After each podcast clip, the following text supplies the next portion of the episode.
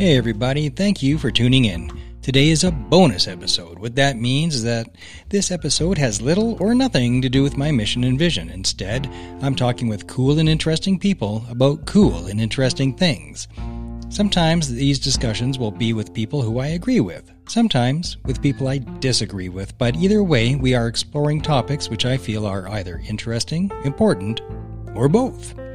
I feel strongly that it's important to be able to have a respectful and honest conversation about any topic, especially the ones I disagree with.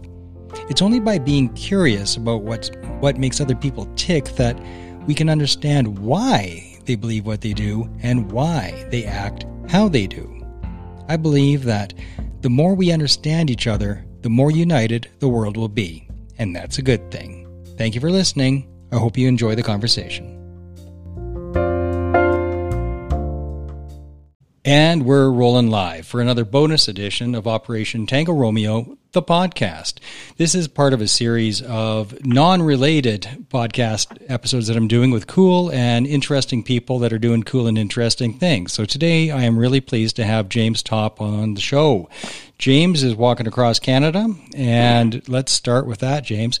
Actually, let's back up the bus just a little bit further. Let's go to um, why you joined the military in the first place.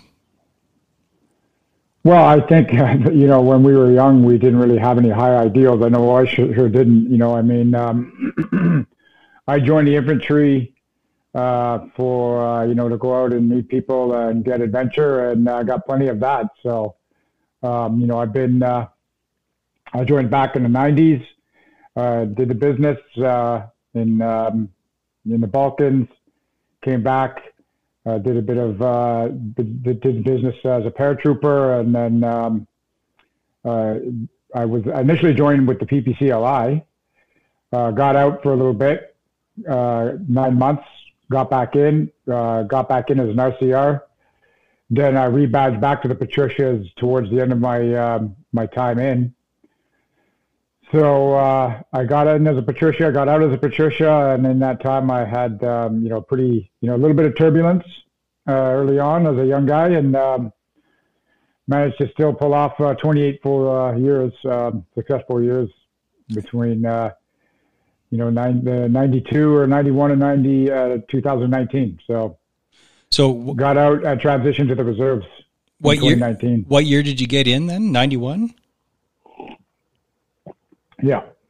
What battalion were you in, and uh, what was your first posting? Third, third battalion of Victoria. Oh well, so we were there together. Probably. Yeah, we were. I was in Victoria. Yeah, I was in Charlie Company. Oh, well, we must have met and just didn't uh, connect then because uh, we were there at the same time, same place. I was 92, 93. I was uh, in the third, and then the battalion came over to uh, Calgary and uh, stayed with it at uh, in the first. And did you go to Delta Company then when you got uh, when you went when I went to Calgary? No, I was in. I got posted uh, in, and like it would have been like yeah, 91, 92, something like that. And then I was in Charlie Company the whole time. We went overseas to Croatia, and I ended up staying for a year there. I got I was attached posted to um, um, to PP because they needed track drivers, so I stayed. And then when I was I was in Recce when I was there. Ironically, uh, Mr. Air was my platoon commander in uh, during that tour. No kidding. Yeah, those double tours were brutal. I knew a bunch of guys that did double and triple tours, so a year and a half, and um, that didn't work out so well for them. Not in that place. Uh, my tour in Croatia was '94, the summer tour with uh, with the First Battalion. But um, that, how many tours did you end up uh, doing all told up to now? Uh, six, I think. Yeah, two in uh, two back to back in Croatia, one Bosnia, Macedonia, and two in uh, Afghanistan. That is a lot of ground pounding, brother. And thank you for your service. That is that is an epic uh, career, and to do it for such a long time. Now, it must have been a big decision for you to decide to speak out because we all know the rules. When you're in uniform, you keep your trap shut, and uh, and you don't talk to the media. That's um, yeah. rule one that we've all known forever. So, what was it inside you that said, "I can't do it. I can't keep my mouth shut. I've got to. I've got to say my piece."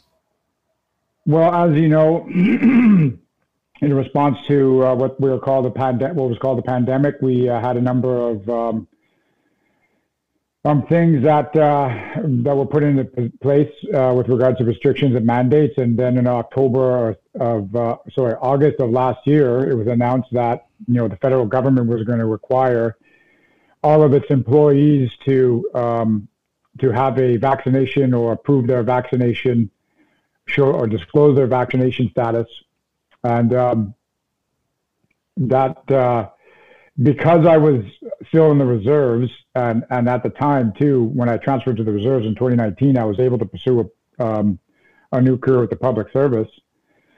So I was a facility manager, and um, I was employed in two different kind of federal government departments. So, in the first instance, um, number one, I had issues with the policy itself.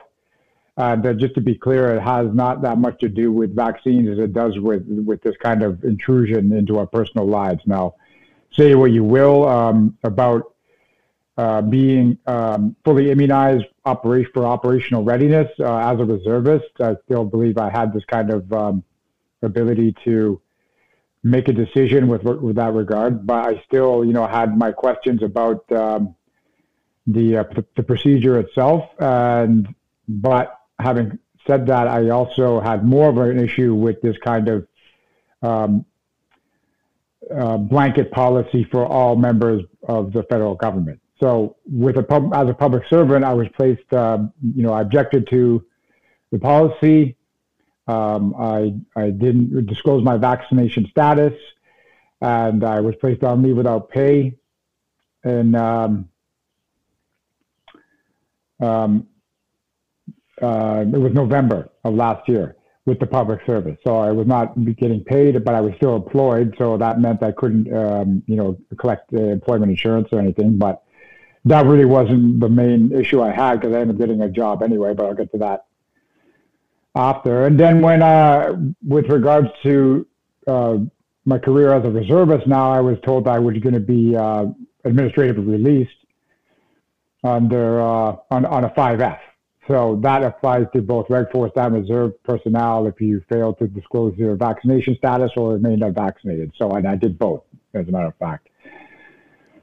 So um, I just felt that you know, given the the length of time this product was on the market, um, the questions that were raised about its uh, efficiency and its safety and a number of different things, you know, and I just didn't think that it was um, a requirement for me uh, because I wasn't really operational, so to speak, and to have to uh, ha- have been released after all this time on a 5F was not something I was really willing to uh, stand by and and um, just say nothing about, but you know, between November and January, uh, you know, I, I was, uh, it was, a, it was, um, it was a blow to me. Like I, I suffered a lot, and I realized I wasn't the only one. There was plenty of other people, Reg Force and reservists, who were who were reeling from this kind of treatment. And um, I just, after having seen what I saw in um, in Ottawa, now I wasn't there. Let's be perfectly clear on that. I wasn't in Ottawa for any protests.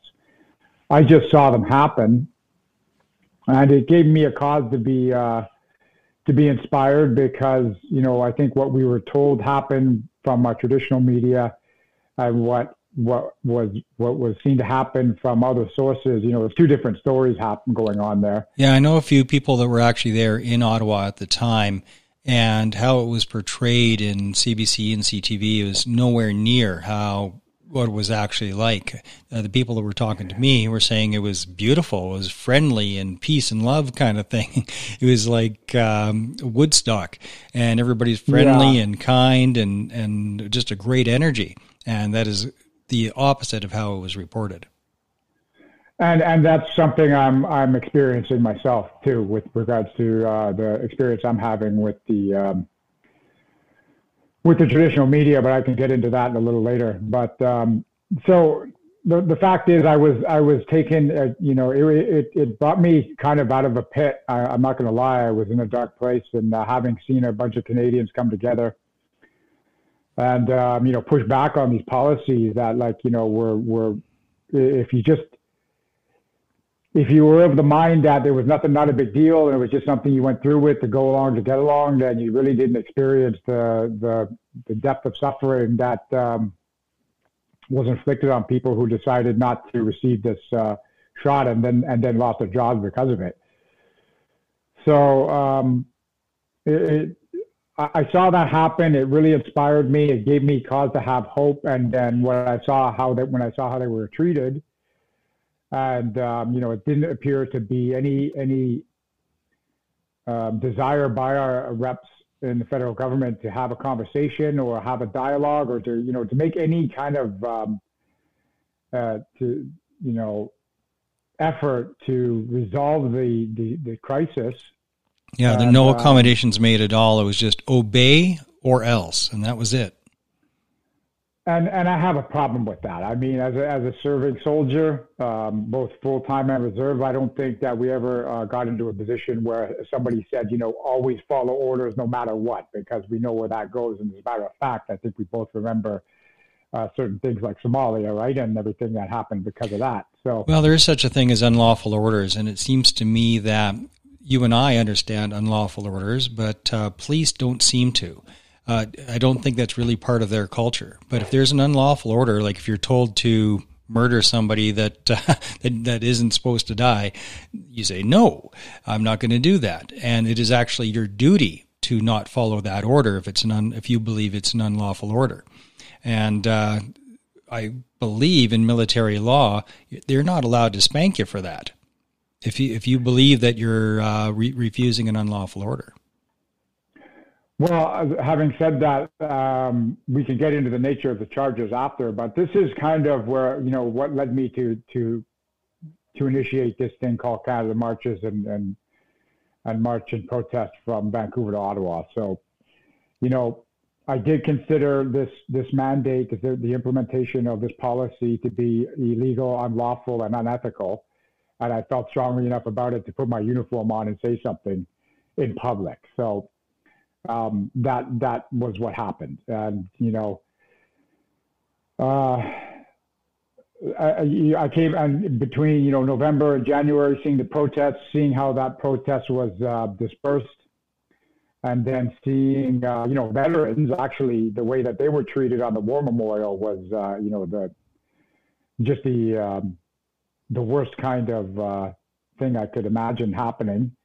And uh, that's kind of what spurred me into action, right? So um, I got uh, out into the public on a Saturday on February the 12th. And then a few days later, I announced that I would be leaving on February the 20th. And uh, on the 19th to the 20th, we saw that uh, kind of violent disruption of the protests and that kind of just, you know, at that point, I was absolutely sure that this is what I needed to do. It's like something had to be said, something needed to be done. It was peaceful, and uh, brought attention to these issues, right?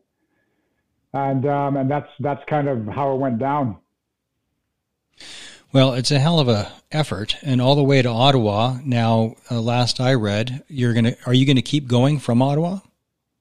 That's right, but not from Ottawa. So we uh, we got in to Ottawa on June the 30th. It was uh, it was a pretty um, the whole thing. You know, 131 days of marching with a. Uh, I wouldn't call it a rest day because there was still lots of work to be done. But every fifth or sixth day, we did not march, right? So you know, after all this time, and then having got into Ottawa on June the 30th, um, you know, we completed the march.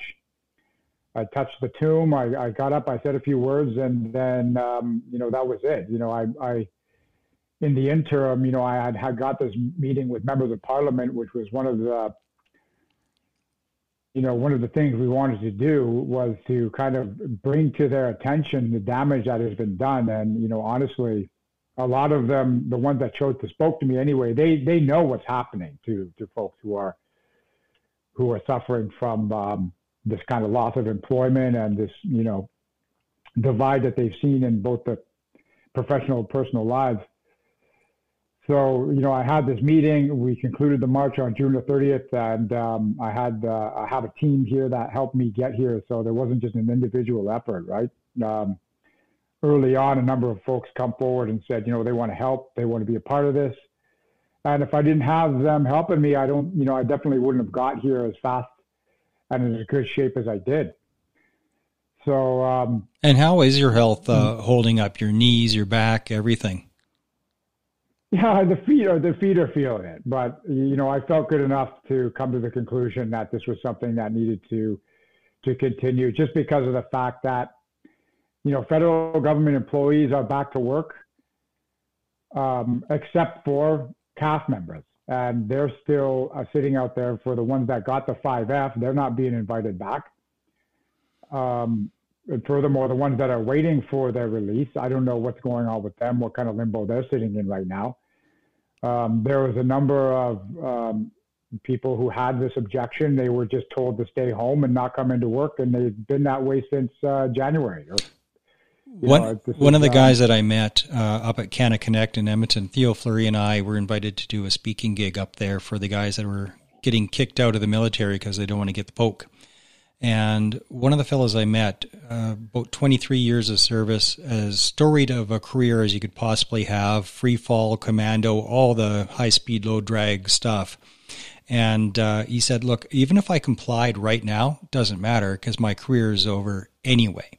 You know, I will never be forgiven for this. Um, how are the, the soldiers that are resisting the jab being treated by the military right now? Well, I can't speak for um, anybody who's in because I don't have that much contact with them, and and and honestly, they're forbidden to talk to me or acknowledge my presence. And I found that out because I walked past um, two bases, well, three actually, if you count Jaw. Sure. Um, you know, they're they've been told by their chain of command not to be seen with me or have any pictures with me or even follow me on Facebook because they'll be charged. So this is the state we're in right now. They would be charged. Yeah. That's a little excessive, even yeah, for the military. Uh, yeah. Well, in, in, the army, we give up our civil rights, right? So, because um, we're not civilians, therefore, you don't have civil rights. But we never gave up the human rights. And uh, free, freedom of association is one of those things, unless you're a terrorist or a Chinese informant or, or something like that. And there's Schedule A countries that you're not allowed to go to. And like, okay, that makes sense. That's a national security security threat. But basically, the DND has decided to treat you as a terrorist as a national security threat. Is is that your feeling of it? Well, I can't, like I said, it's a speculation. I don't know, but I know that, you know, and without naming names, this is what happened. This is what I was told kind of by, um, you know, anonymously, let's put it that way. So sure. this is the state that we're in. And, um, you know, to go back, that's that's just one aspect of how soldiers, you know, the ones who complied, I guess, are are, are doing okay, but the ones that didn't actually, let me rephrase that. The ones that you know went ahead and got the shot or disclosed their status, whatever. Um, there's there's a, there's resentment there. There's a there's a I, I kind of aware of that in a way because they one of the things I decided to do when I started this march was clearly state that I'm doing this because how it's affected me but I'm also doing it because the way that this was, you know, direct uh, coercion of people, they were told that if they didn't um, comply and obey, then they would be uh, released or, you know, and also reprimanded or, or you know lose their positions or whatever right? So one of the it's coercion. one one of the arguments against your position and which is also my position but um, one of the arguments about it that it kind of holds water is like hey we all we've all run the vaccine gauntlet before you and I went over to Yugoslavia. We literally mm. walked the gauntlet with people with needles on each side and got jabbed God knows how many times. We got the little yellow book uh, that shows all the pokes that we got. Uh, I was sick as a dog for the next couple days, but um, we we've all gone through that. Uh, prior to deployment, we get poked like crazy, and then it happened to you again uh, prior to Afghanistan. Walk the vaccine gauntlet again and get jammed all uh, full of stuff. And so people are saying, "Well, you've done that. So what the hell's the problem?" What do you have to say to them? Yeah, uh, number one, those are vaccines that are extensively studied uh, and tested for several years, uh, if not longer, before they're actually introduced into our system. Um, so there's that. This one is uh, has not been and is still in an experimental phase. Uh, number uh, two, I do not believe that it provides the protection and is not as efficient as we are told due to the fact that um, you can still get sick with COVID after you received it. So um, there's that. Uh, number two, uh, I don't need to be deployed as a reservist. So what's the requirement for me to have this shot? So let's do that bit of housekeeping. Um, so put this together for me. You have a Patricia Hat badge, but you're classified as a reservist right now. Uh, do the math for yeah. me on that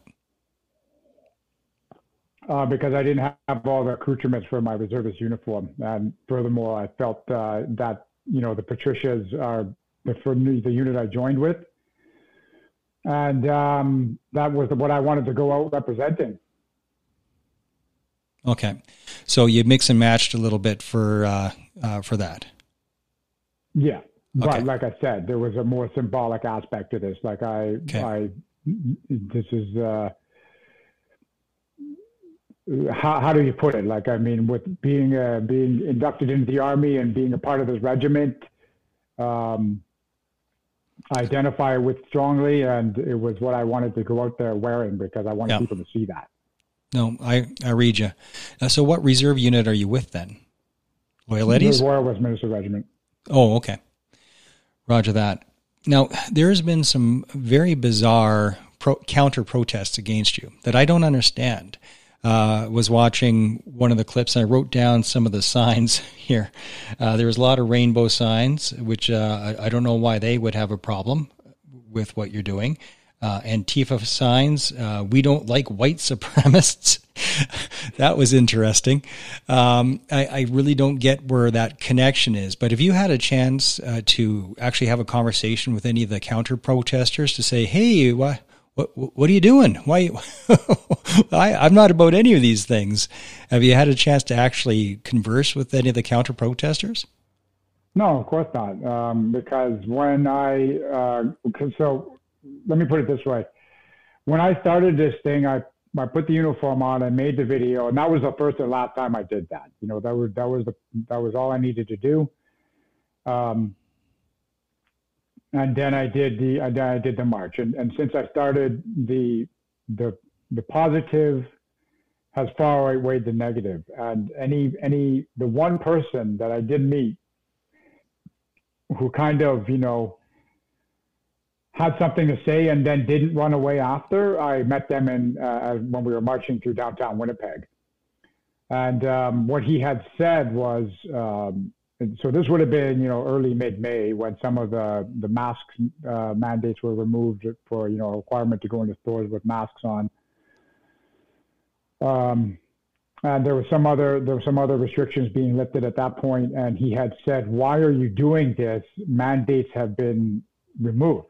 And I said, "Well, no, they haven't actually, because you still have a number of federal government workers who are uh, are not have not been called back to work." Well, as an example of that, my oldest boy is in PPCLI cadets. And the whole reason he joined three years ago was to go to the camp in Vernon. He's not allowed to go to that camp. So mm-hmm. he is not welcome. We have a two tier society. Uh, flippin' heartbreaking that he can't go to this camp. Um, it is. Uh, so to but to go back to your question, this this the, the So I have seen zero counter protesters um, during my march. I, with those folks, I, I don't know where they were. Oh, or if they were even present in Ottawa when I arrived on the 30th, because I never saw them. Mind you, I did have quite, you know, there was probably a couple thousand people with me when I got into town there. And um, like I said, number two, the one person, the one person, okay, who did not run away, who has something to say, but and did not run away immediately away, um, when I tried to have, you know, to explain to them because I have a little uh, like information packet that I hand out to folks who are like, who are you? What are you doing? And why are you doing this? And I had, we made this up as a, as a, um, a little a little sheet that you can an information sheet that you can hand to people and they can take it with them and read what this is all about. And they weren't interested. They didn't really want to know.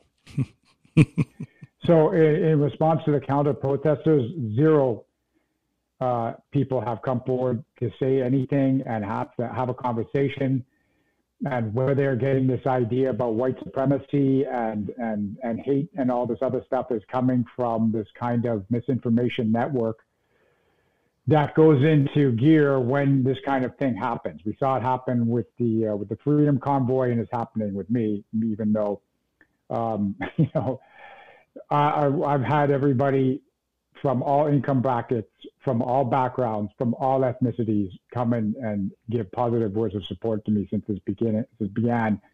And, um, you know, I've welcomed them all because this is what we do as Canadians. This is who we are. So, because the mandates haven't been lifted, you're going to keep going. Are you going all the way to, are you going to go until the, the federal mandates are lifted, or are you just going to keep going across regardless? Well, let's let's uh, let's just unpack that a little bit. The mandates have been suspended, quote unquote. So some federal government workers have gone back to work. We know that they are being um, held in place should uh, a new variant of concern arise. Directly, this is what we're told. And um, and furthermore, we are hearing from Health Canada that to be up to date. Again, I'm using air quotes a lot. Yeah, you need now three shots so, and, and, again, we have federal government workers. Uh, some have gone back to work. Members of the CAF are not back to work, and nothing has been done or said to address the nature of these releases. Um, one of the things that I had gone forward with to um, our federal government representatives were potentially some solutions to this issue, and I called it the 3R equation, in that what we're going to need to repair this divide, and this is what I've seen after four and a half months, marching almost every day, meeting thousands of people. There's a significant divide in our country now. And in order to repair it, uh, or to even begin to, like, let's repeal all of this stuff completely and fully.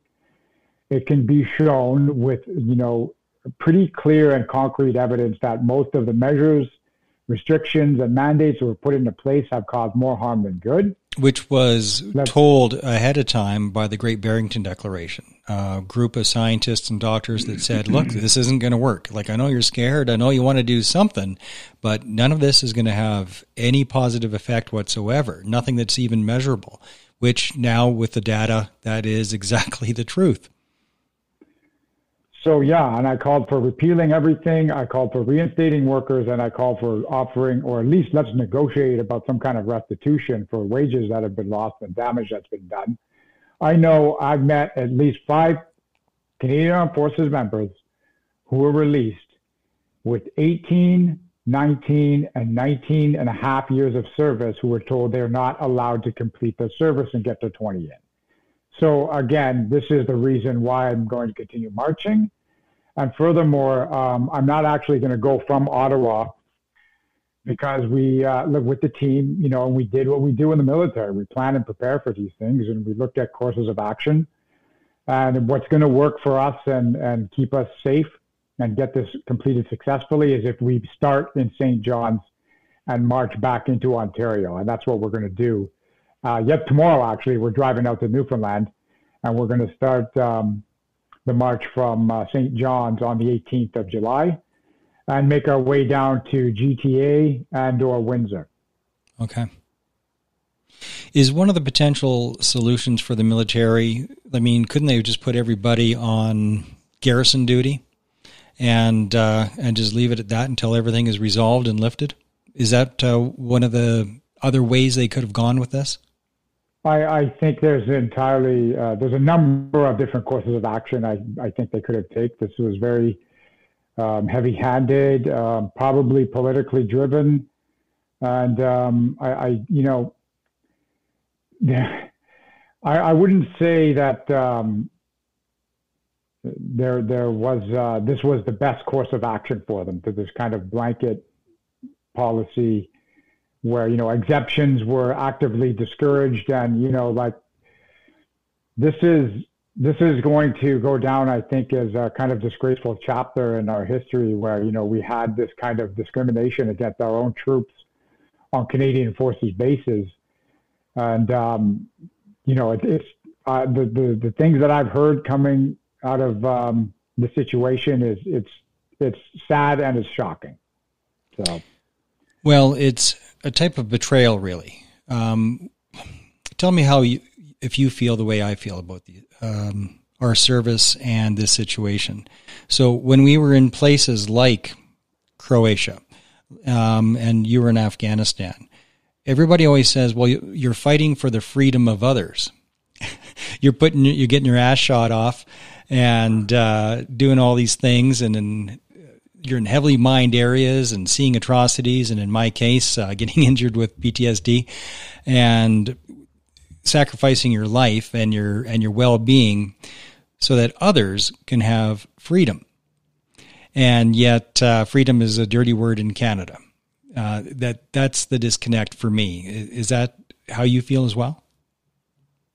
Uh, absolutely, absolutely. Like I said, this is um, uh, how it came to this. Though I think, and, and what we don't recognize is is the absolutely toxic effect that this this um, traditional media is having on people's minds because you know they're painting reality um, for folks and uh, you know the ones that are not willing or able to kind of make the discernment between what their eyes and ears are, are what's coming into their eyes and ears from direct reality or having their reality from uh, a, a, screen, right? And it's uh, the the one that they're getting from the screen is not the right one. It's not the correct one. You know, this is the like what are we what are we allowing ourselves to become with this kind of um,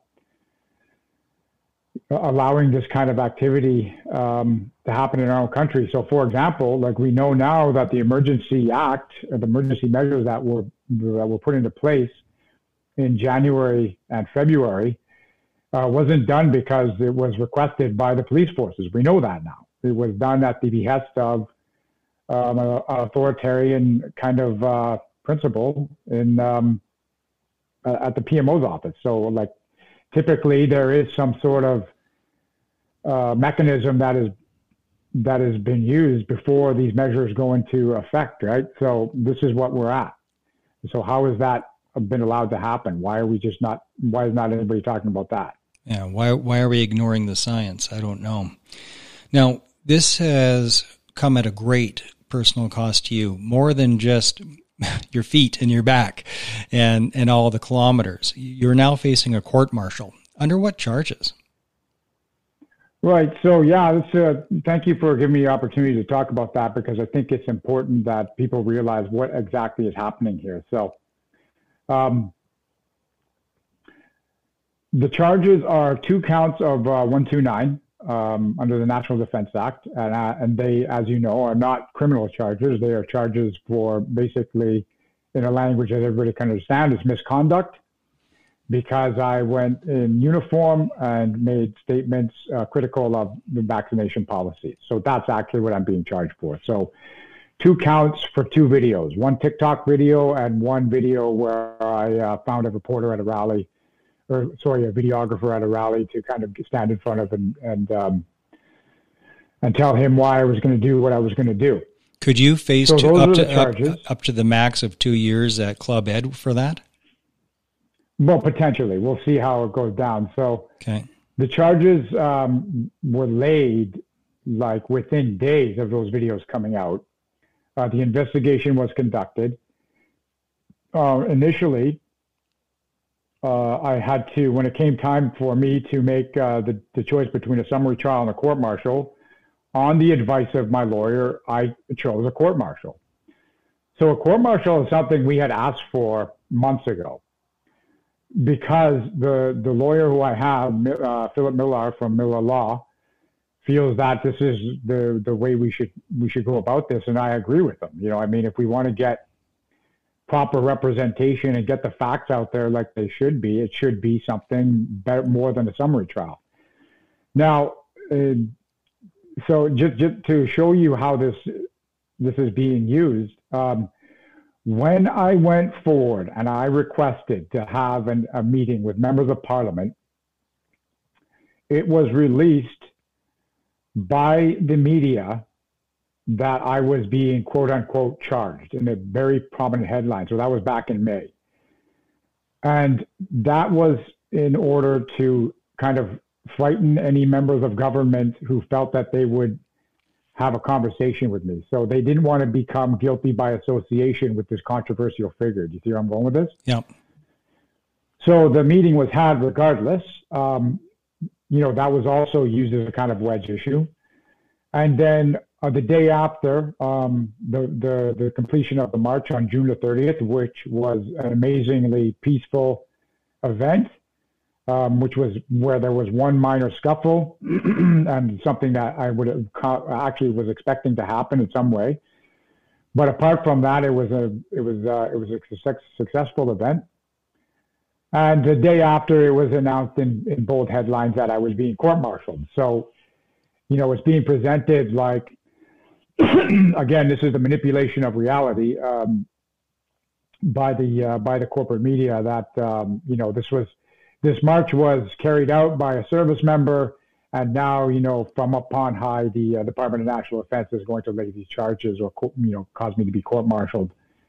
You know, assume, you know, I, I think that the intent was for them to um, paint to the public, you know, I was being punished somehow for for this march. But the reality is, I am in being charged for the videos that I made and making public statements uh, critical of the policy. Now, if it goes to court martial, uh, as I understand it from my conversations with um, various uh, um, legal professionals, uh, the, there is a potential for them to lay further charges. But if they do just stick with the initial charges of 129, then um, uh, absolutely the the worst case scenario is two years, and then um, the the uh, like what what the outcome is ultimately will have to be determined in a, in a fair trial, and I think that is probably um, like what when this goes into um, court or when they announce the court martial, if it's something that is expedited, I think is going to be an indication of how politically driven it is. But if it's not, then the process, as you know, to go to court martial can take months, if not years. So, you know, who knows how long this is going to get dragged out for. And for our civilian audience, I had mentioned Club Ed. What that is, is the military prison in Canada. It's in Edmonton, and the maximum that a military member can spend in there is two years less a day.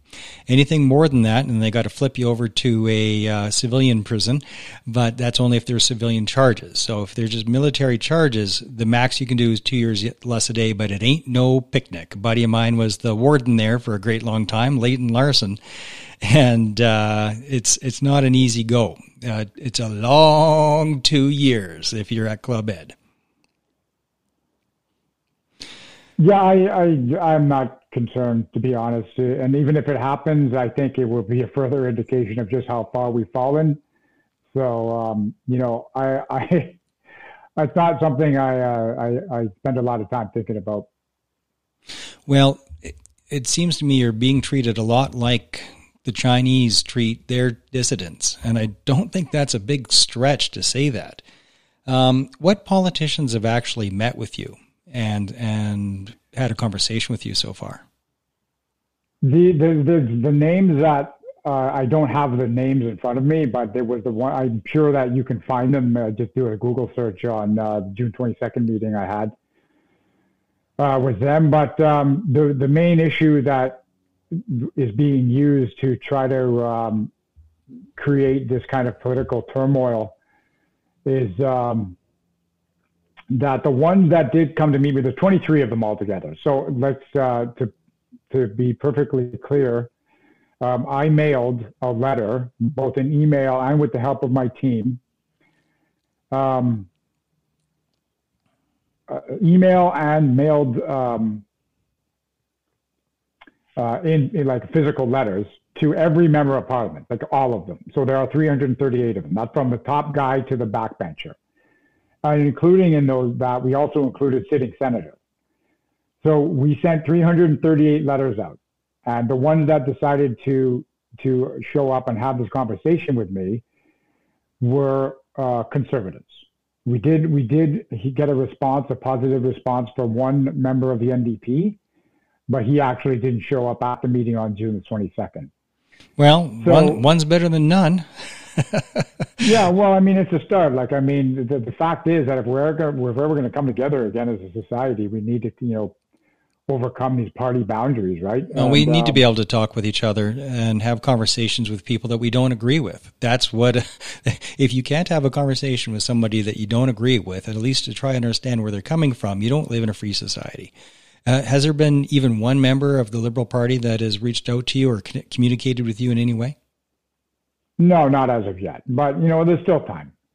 So we, you're very hopeful. This is something we're going to uh, we're going to we're going to continue with this effort because I think this is what the Canadian people need to see this happen. And so, just to kind of clarify, um, you know, I, I was in a position, and and despite the the reasons for it, it would actually, you know, despite the physical stress and strain and the psychological stress and strain and everything, it was it was really a, a, an amazing experience to, to, be to be perfectly honest. I met so many people and heard their stories and had conversations with them and got you know to meet a lot of amazing people. And I'm not a professional people person. Okay, I was one of the guys that was going to go live in the woods. Like I mean, yeah. I was you know so this is it was kind of outside of my my comfort zone in a lot of ways, but you know it happened. And the fact is. Um, underneath all of the mandates and the and the stress and harm that it's caused to people, um, what I was hearing was how much rage there was with regards to how people felt um, about the government's actions. Like, I mean, it was it was astonishing to me that this is this is this this level of anger is just simmering under the surface. And I think that it needed to be addressed. And furthermore, I also felt a lot of hope. I didn't feel it, I should say. I heard it from people. They felt hopeless. They felt in despair. They felt that their government had, you know, kind of pushed them to the margins. And, and to a, and in a way, they, they're right. You know, I mean, so we were, we were talking about um, the creation of this new minority, and that minority was being, you know, discriminated against. And, um, the the pain was there, the anger was there, and uh, and the hopelessness and everything was something I heard about. You know, just despite, or not despite, but alongside the stories I heard of how they were negatively affected. You know, not of just by of all the stories, James, people losing their businesses, losing their homes, um, losing their job, losing their career, and with no possibility of repairing it. Was there one story from one person or family in particular that really stood out for you that motivated you to do this? Well, initially it was me um, being placed on leave without pay, getting this administrative release process um, going on. And then uh, what happened was I got this job uh, as a tow truck operator in Hope, where I live uh, BC, and um, just seeing the way, uh, you know, you know, in, in the armed forces like we are, if you spent a lot of time there, you often are shielded from the vagaries of, uh, you know, economic downturns like um, that, that, the, you know, the, the Canadian public often experiences. You know what I mean? Yeah. So to be a part of that that sector now and see how hard people are working out there and seeing, you know, being exposed to the especially the trucking industry, you know, we we have everything in our store shelves because it was brought there by a truck and somebody drove that truck. And I was I'm talking about somebody who worked in that highway through hell area and seeing how dangerous it can be. So um, just seeing the way that they were treated and, and, and vilified, that kind of that was one of the things that got me. Like I said, I was inspired and outraged, but at the same time, at one point, I was walking. Um, one day, it was a really miserable day in in uh, Alberta. For some reason, it felt like uh, you know winter was was on its way back. It was uh, probably end of March, early April.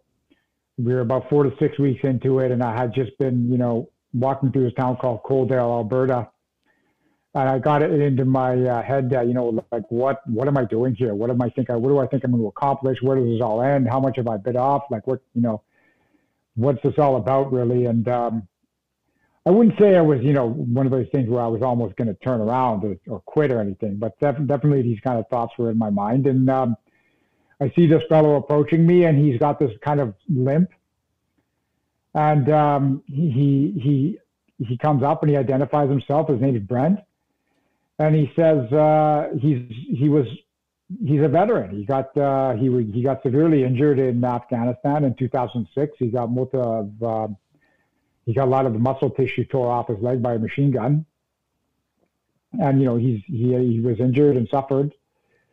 And he came up to me and said, "This is really important what you're doing," because now he was working in this town as a teacher, and um, you know he's seeing all the same things we're seeing. And he he came up, and you know it was good to hear that at that particular point, that's exactly what I needed to hear to keep, you know, to keep this going. And that's kind of what sustained me pretty much ever since. And uh, me, Brent and I are good friends now. He was actually drove out to participate in that last day on June the 30th.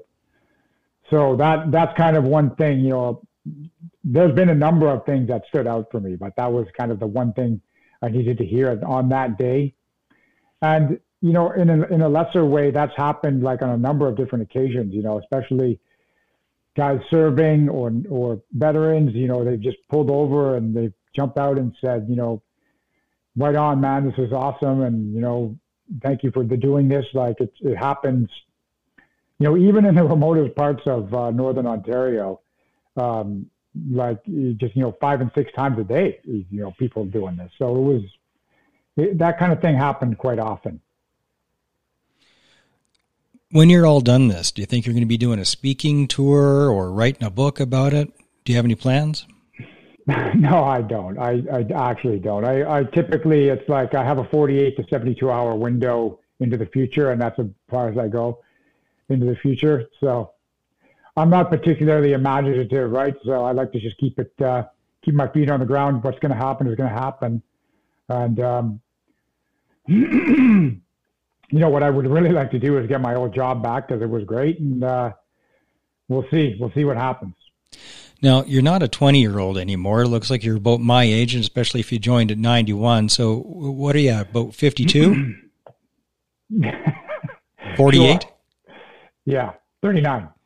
106? yeah. 39. How's that work if you got in at 91? Yeah, what, what can I say? Um, no, yeah, you're right. The first one. All right. I don't know. I have an issue with this just because it's this guy. I like people keep people keep people guessing on this. but I know where you're going with this. And honestly, um, there was, uh, you know, I had managed to maintain a, a, fairly good level of physical fitness over the years, and um, there was some significant conditioning pains going on in the beginning.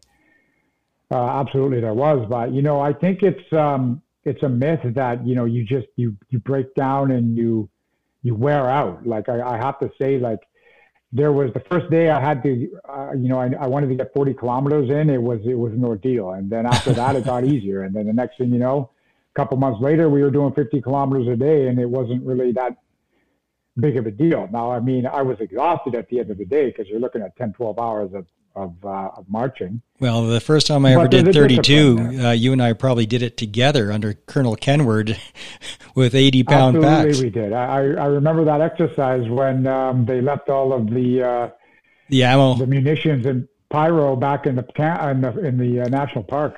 and we, yeah, thank God they were all blanks and whatnot. But uh, yeah. that 32 is brutal. My my boots were uh, a size too big for me, and I poured the blood out of my boots when we got back. Uh, but, um, I distinctly remember that day. Yeah, well, we all had easily 80 pounds on her back, you know, because it was yeah. it was Colonel Colonel Kenward wanted to make it more airborne than the airborne, and it was. It was brutal.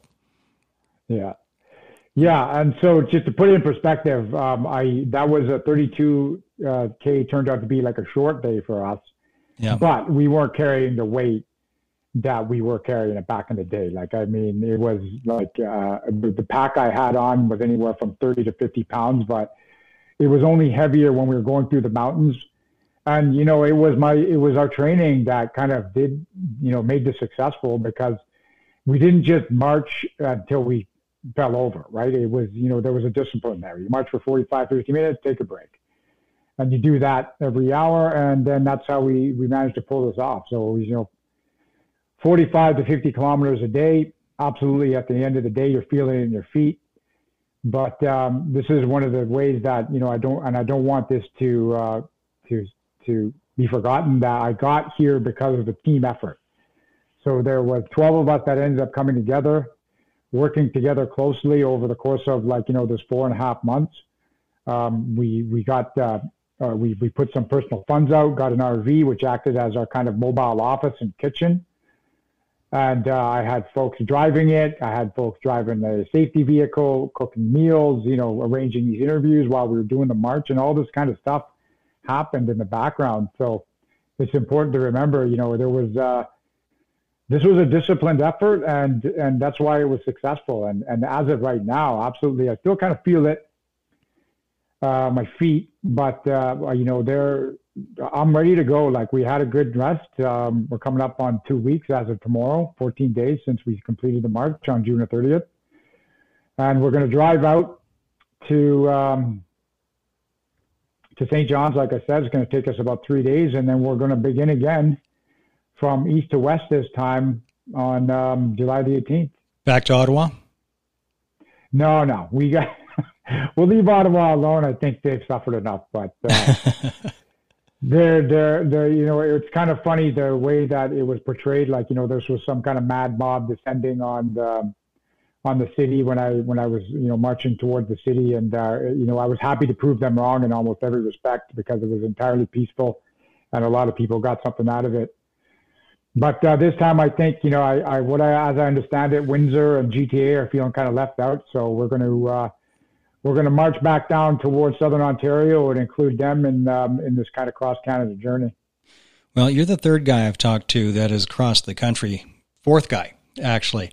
And um, have you ever heard of Dana Meise? Is, is he he did that back in uh, was that for PTSD? No, he just did it uh, to keep a promise to his dad. Uh, but it was the Trans Canada Trail. So he's actually the okay. world record holder, and he did it all off road. oh, good for him. All off road. Uh, I think he's got 24,000 kilometers in the bank. And um, uh, Joe Roberts, uh, he's the guy that pushed the uh, shopping cart across the country, raise awareness for homelessness, homelessness and drug addiction. And uh, right now, Chad Kennedy's doing is going across the country right now. Have you uh, had any collaboration with Chad? No, no, I haven't. Well, uh, he served as well uh, a short time, and, um, and, and is now a sheriff. So he's doing C to C for PTSD. So uh, it's interesting. You guys haven't had any uh, conversations, swap intel as you're crossing the country. Well, you know this this issue is highly emotional. It's a hot button, you know, for a lot of people, and it would, you know, like I, I'm. Uh, I, I don't know where he is or where he uh, is on his journey, but um, yeah, it's it's kind of uh, you know I wish him well. If we do cross paths, good. Well, I think he's in Ontario somewhere. Last time I looked, but um, yeah, he's doing C to C for PTSD, uh, raising awareness, and all of it is important, and all of it is unbelievable. It's not not like we live in Taiwan. This is a big ass country, you know. Yeah, that is, that exactly. is a lot of kilometers. Yeah, I, I, have to say early on, you know, I wasn't really sure what exactly this was, uh, what this was going to come to or how it was going to be resolved. But um, in those early days, I was walking from uh, marching out of uh, Vancouver into the mountains, and I was uh, just happy to uh, be able to experience the uh, the scenery. You've got a whole lot of time for meditation as you're walking, a whole lot of hours. Have you come to any deep realizations while you've been doing this walk? Not like like I said, I'm not you know that kind of a thinker. I'm not. Uh, I don't really have that much imagination. But uh, what I did come to achieve was a kind of mental clarity that I haven't had in quite some time. Because you know when you're just doing that, there's no. I'm not listening to music or podcasts. I have to stay focused on uh, on what's happening around me, and uh, you know I'm not distracted by by screens and by by phones, except for you know the odd occasion when we do do an interview while while the march is going on.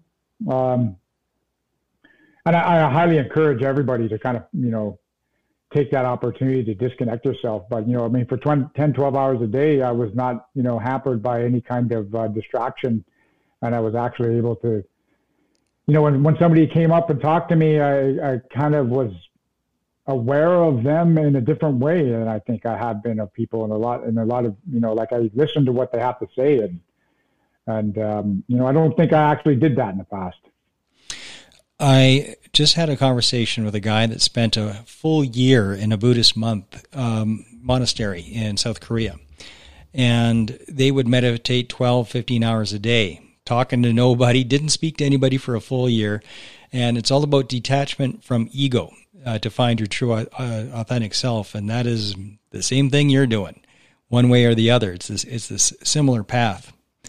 But um, is there one thing in particular that you for the haters out there and uh, the people that have no idea who you are, but they uh, they're upset about what you're doing anyway for some odd reason. Um, is there one thing that you'd like them to know about who James Topp is? Yeah, they can come and talk to me anytime. Like uh, when we're marching, we got I have a I have a GPS tracker on my back that you can uh, narrow down my location to uh, to one meter so, you know, and you can get a 10 figure grid off of that. To anybody who doesn't understand that, I'll have to fill you in on uh, MGRS navigation. But, um, you know, it's, it's fairly easy to find out where I am and you can come talk to me. I'm entirely, uh, you know, I made this uh, decision that this was going to be something peaceful and constructive. I'm not there to, um, you know, I won't rise to any type of insult. You know, not even a physical one. Like if you got something to say, then come say it, and um, you know, maybe we can even have a conversation. Well, that's what it's supposed to be. We're all supposed to be able to just have a conversation with each other, uh, free of judgment, and that's the way to save the world, man. just being able to be adults and talk to people with uh, each other, with people that we disagree with, with some degree of respect. And that's when the ego gets involved, and people don't seem to understand that uh, you can respect somebody without agreeing with them they're not the same thing. They're two different things. And uh, just showing respect doesn't mean that um, doesn't mean that you're supporting somebody. You're just not being a dick. That's all that is. James, thank yeah. you so much for your service, your exceptional service. You have a storied career, numerous tours, and um, you're still living the life of service. And if it's any uh, uh, inspiration to you. When Joe Roberts pushed a shopping cart across the country, I think he started at the age of 48. So he's not too far from us. But you're a better yeah, man well, than I, I am, say, I tell I, you. I, good for him. And, uh, you know, this is, uh, this is not about, uh, like I said, trying to prove a point or, you know, bang my chest and, and show people that, um, you know what my physical fitness capacity. This is about uh, you know hopefully doing something positive and uh, and and raising awareness about the damage that's been done, but more importantly, being able to listen to people and bring people back together. Yeah, the coldness in people's hearts, where they have no curiosity or compassion about the pain that uh, these restrictions have uh, done to people. The irreparable damage, the suicides that have happened, of which I know personally of a few uh, as a direct result of the lockdowns. People just pretending that that's not real or that it doesn't matter is just so cold. It's so nasty. And I, I don't understand it. I really don't. How it's not how people can not have compassion for the pain of others. They just say, suck it up, buttercup. I don't get it. But James, yeah. um, thank you so much for joining me today. It's uh, been a good hour, and I really appreciate you making the time. Well, thank you, and thank you for giving me the opportunity to uh, to say my piece and listen to what I have to say. Well, we'll d- probably do it again if you're down with it, and if you're in Calgary, it's, it's, always best to get you in studio, and uh, that that's always the best way to do it. But please stay on the line while I sign off. You're listening to Operation Tango Romeo bonus episode, and thank you for tuning in, everybody.